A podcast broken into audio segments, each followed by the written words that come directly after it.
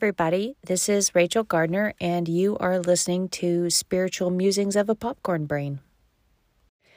In light of recent news, Israel is weighing very heavy on my heart, and so I wanted to start a new season four where I talk about the importance of Israel.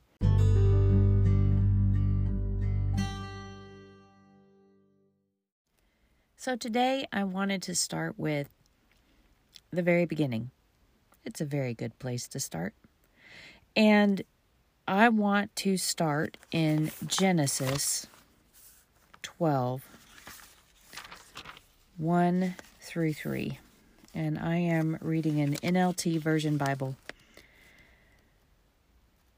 This is uh, when God had called Abraham out of Ur, which, if you look on an ancient map and overlay it with a current map, Ur is in modern Iraq and um, would be located about a hundred miles or so northwest of Basra, is where ancient Ur was located. So it says in chapter 12, starting in verse 1, it says, The Lord had said to Abraham, Leave your native country, your relatives, and your father's family, and go to the land that I will show you. I will make you into a great nation. I will bless you and make you famous, and you will be a blessing to others. I will bless those who bless you, and curse those who treat you with contempt. All the families on earth will be blessed through you. So that was the very beginning of this promise of Israel going to and being in the land of uh, what we know as Israel. So then, if you jump forward a few chapters to Genesis 17, starting in verse 1, uh, in that first section, Abraham was 75. Now he is 99. When Abraham was 99 years old, the Lord appeared to him and said, I am El Shaddai, God Almighty. Serve me faithfully and live a blameless life. I will make a covenant with you by which I will guarantee to give you countless descendants. At this, Abram fell down on the ground. Ah, fell face down on the ground. Then God said to him, This is my covenant with you. I will make you the father of a multitude of nations. What's more, I am changing your name. It will no longer be Abram. Instead, you will be called Abraham, for you will be the father of many nations. I will make you extremely fruitful. Your descendants will become many nations, and kings will be among them. I will confirm my covenant with you and your descendants after you from generation to generation. This is the everlasting covenant. I will always be your God and the God of your descendants after you. And I will give the entire land of Canaan, where you now live as a foreigner, to you and your descendants. It will be their possession forever, and I will be their God. So I don't know about you, but if God says the land belongs to you, then it belongs to you. Uh, it doesn't matter what anybody else says. If they try to say, no, we were here first, it belongs to you. He is the ultimate real estate agent. What he says goes. So, next we are going to go to Genesis 28, starting in verse 12. Um, and this is um, a ways down the road. Um, this is Abraham's grandson, Jacob right after he stole the birthright from his twin brother Esau. And Esau is trying to kill him, and his mom said, "You better run and get out of here." So he he's uh, hightailing it out of there, and he finds a place to camp for the night. So, uh, starting in verse 12 of chapter 28 in Genesis. As he slept, he dreamed of a stairway that reached from the earth up to heaven, and he saw the angels of God going up and down the stairway. At the top of the stairway stood the Lord, and he said, I am the Lord, the God of your grandfather Abraham, and the God of your father Isaac. The ground you are lying on belongs to you. I am giving it to you and your descendants. Your descendants will be as numerous as the dust of the earth. They will spread out in all directions to the west and the east and to the north and the south, and all the families of the earth will be blessed through you and your descendants. What's more, I am with you, and I will protect you wherever you go. One day I will bring you back to this land. I will not leave you until I have finished giving you everything I have promised you. Now, when you look throughout history, you can see that's true. God brought them to the land. Things happened. They had to leave. He brought them back to the land. Um, they broke some promises. He kicked them out of the land. He has brought them back to the land. So, this is their land. Whether they're at home or away from home, it's still their land. God gave it to them. So, next, we're going to go to Deuteronomy 30 and starting in verse 5. So, um, Moses has just given the people the law. They had already been saved out of Egypt, and there's been a whole lot that's happened up to this point and uh, Moses just gave them the law. And then he says, The Lord your God will return you to the land that belonged to your ancestors, and you will possess that land again. Then he will make you even more prosperous and numerous than your ancestors. The Lord your God will change your heart and the hearts of all your descendants so that you will love him with all your heart and soul, and so you may live. The Lord your God will inflict all these curses on your enemies and on those who hate and persecute you. Then you will again obey the Lord and keep all his commands that I am giving you today.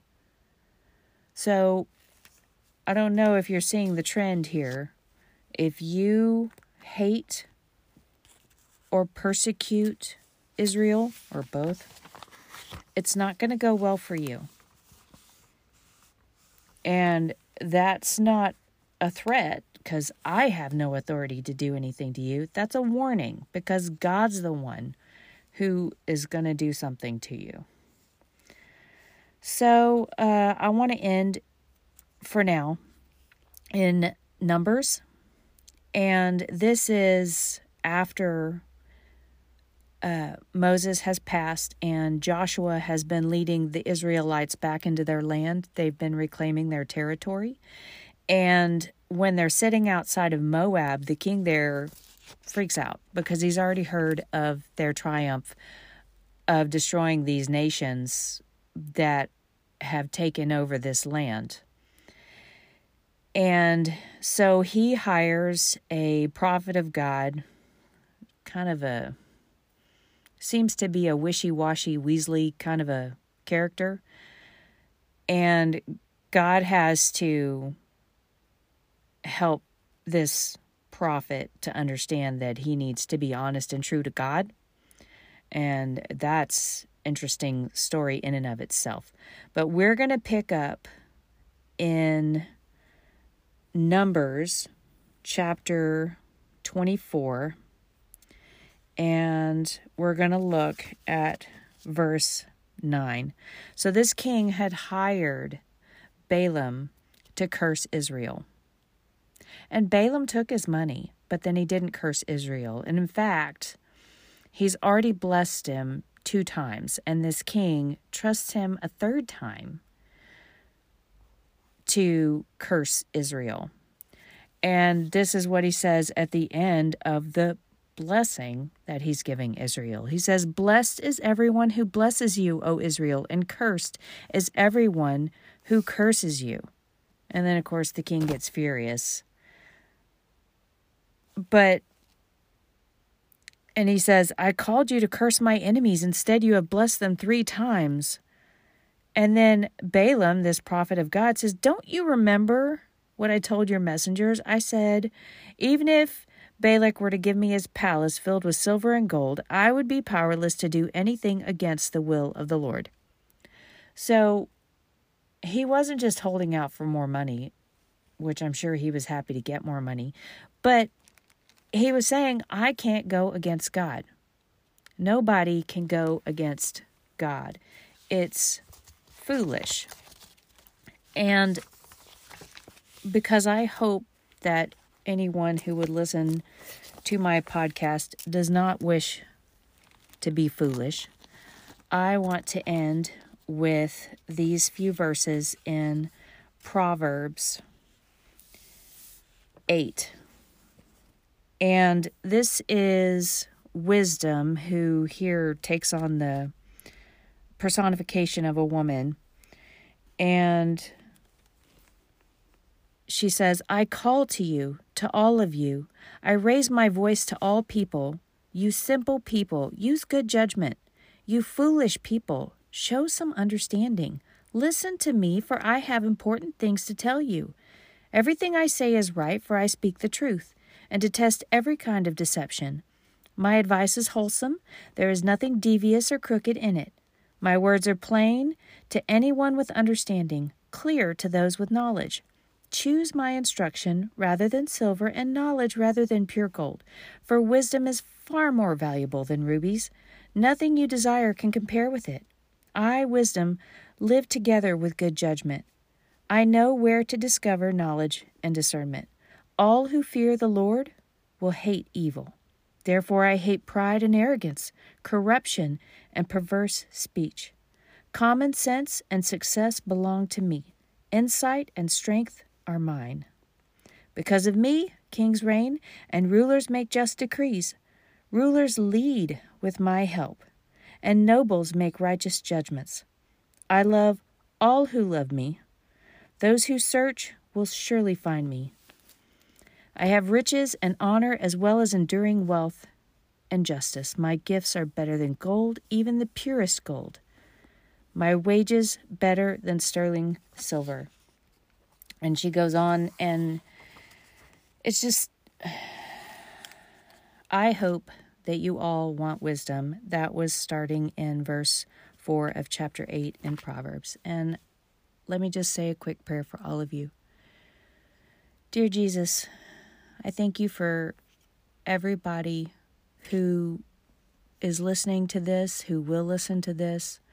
I pray that you would help us to seek wisdom and discernment, that you would help us to see through lies and deception.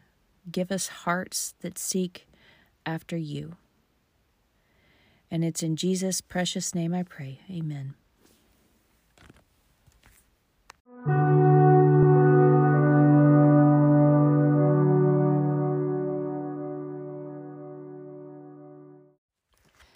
I'm very grateful to those of you who listen to my podcast, and I hope that you find it encouraging and that you will share it with someone who you believe will benefit from it and that they will also be encouraged. So, if you aren't subscribed, please subscribe. If you are, thank you so much.